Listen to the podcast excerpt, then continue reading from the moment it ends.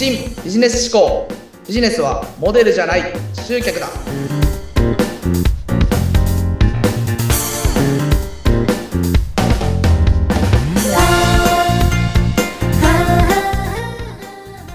こんにちは。KY&KS の山下です。こんにちは、インタビュアーの山口智子です。山下さん、前回1回目でしたけれども、山下さんの自己紹介、そして大学1年生で起業するまでそのきっかけなどを伺いました。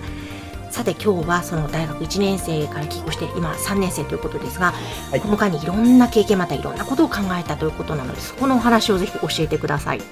はいそうですね、えー僕があー起業したのは大学1年生の入学してすぐの頃だったんですけれども、まあ、僕がこの入学したタイミングっていうのがですね実はあの今 コロナウイルスがちょうど流行り始めたのと同じタイミングで僕は実は大学に入学してまして、はい。その時間、あの、大学がオンラインになってしまって、全然やることがはっきり言ってない、時間がすごいあるっていう風な状況が生まれてしまって、で、まあ、もともと起業をしようというふうに決めてましたから、あ、もうこのタイミングしかないなというふうに思って、その大学の授業以外の空いてる時間を使ってビジネスを考えたりとかっていう、そういう起業の時間に当てるようになりました。で、起業したての頃はですね、やっぱなかなかうまくいかなくて、やっぱ起業っていうと、まあ、僕もそうだったんですけれども、何か新しいビジネスモデルを生み出そう。何か新しいイノベーションを起こさなきゃいけないんじゃないか。っていうふうに考えてしまって、でやっぱりみんなそういうふうにやろうとしてしまう起業家の人ってすごく多いと思うんですよ。はい何か新しいビジネスモデルを考えちゃう人ですね。うんで、やっぱりそういうのが成功しているのを見ると、すごいし、かっこいいっていうふうに思っちゃうんですよね。はい例えば、具体例挙げると、まあ、例えば Facebook とか、Facebook も、確か、あの、大学生の頃に、大学生がチャットできるプラットフォームを作ろうって言って Facebook を作って、それがバズったと。それやっぱかっこいい。新しいイノベーションかっこいい。例えば、これちょっと正確な情報じゃないんで間違ってたらあれですけど、タイミーとかも確か当時立教大学の大学生だった人が作って、それが流行った。これかっこいい。うんみんな思っちゃう。だけど、実際に、いや、うまくいくビジネスってなんかなかなかやっぱ違くて、僕も最初の頃は、メルカリとかに憧れてメルカリの本買って、似たようなビジネスができるんじゃないかなってすごい考えましたし、あとあとは自分が慶応義塾大学の学生っていうのを活かして、じゃあ慶応義塾大学に特化した塾をやったらいいんじゃないかなって思って、新しいモデルでビジネスをやっちゃった。でもこれっていうのは実際なかなかうまくいかなかったんですね。なんでうまくいかなかったか。まあ、いくつか理由はあるんですけれども、まあ、決定的だったのは、まあ、世の中に存在しないビジネスっていうのは、まあ、誰も思いつかなかった超画期的なアイデアであった。もしくは、世の中で淘汰されてしまったビジネスだと思うんですね。で、99%っていうのは世の中で淘汰されてしまったビジネスなので、まあ、うまくいかないっていうのは、はっきり言って、まあ、目に見えてしまってるというか、うん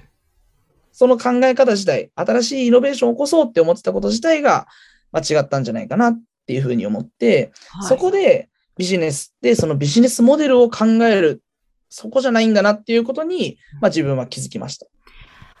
あそうはい。かそうですよね。どうしても最初、こう、型を見つけたくなってしまいがちですもんね。そうですね。うん新しいものがあるんじゃないかって考えちゃうんですけど、そうじゃないよっていうのが、まあ僕の初めてのビジネスを始めてからのね、挫折でしたね。へ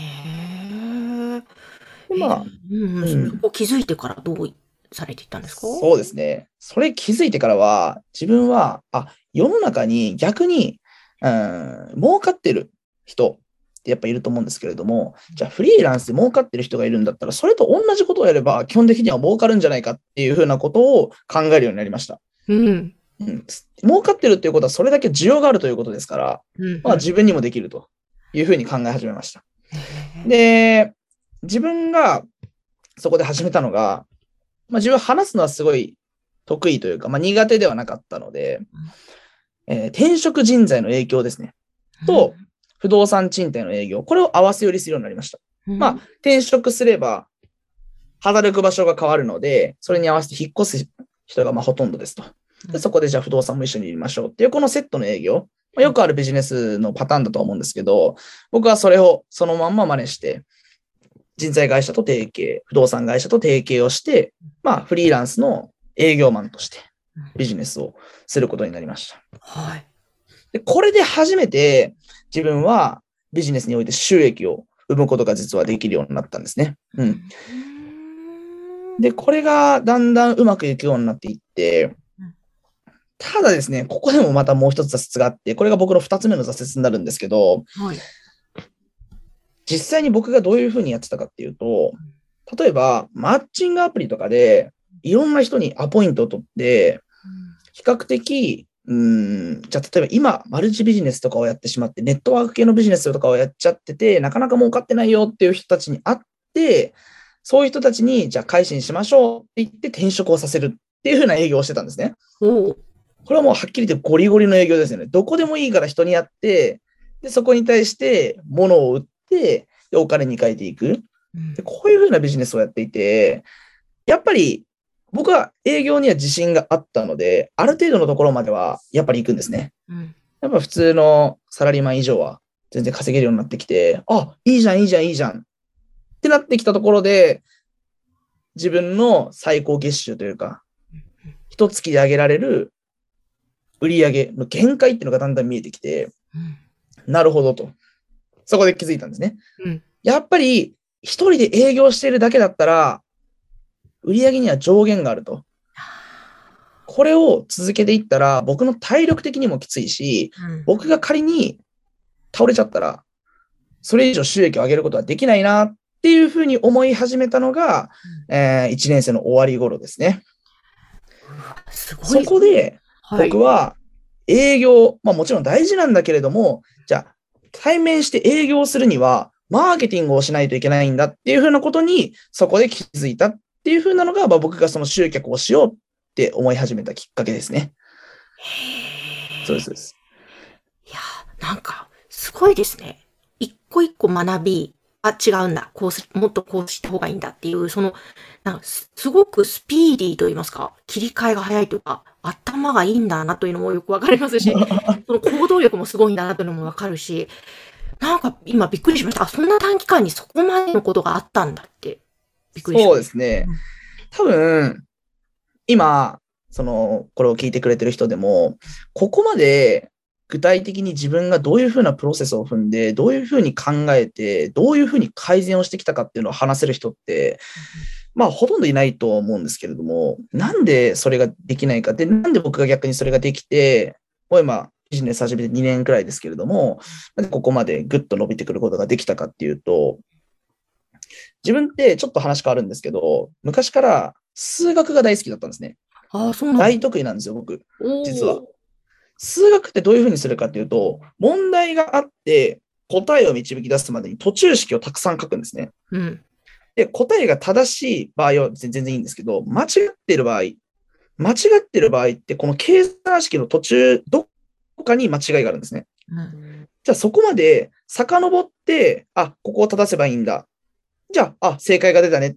これを小さい頃からずっとやってたんですね。うん。だから僕は論理的に考えるっていう力が周りより長けてるんじゃないかなって思うんですね。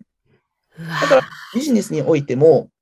何か失敗をしてしまった。うまくいかなかった。じゃあどこがダメだったのかなその、そこに至るまでの計算式遡って、そこを修正して次に生かす。うんで、こういう式を書いてるから、僕は今になっても昔の失敗だったりだとか、どうやったらうまくいったのかっていうのを言語化できるっていうのは実はあると思いますね。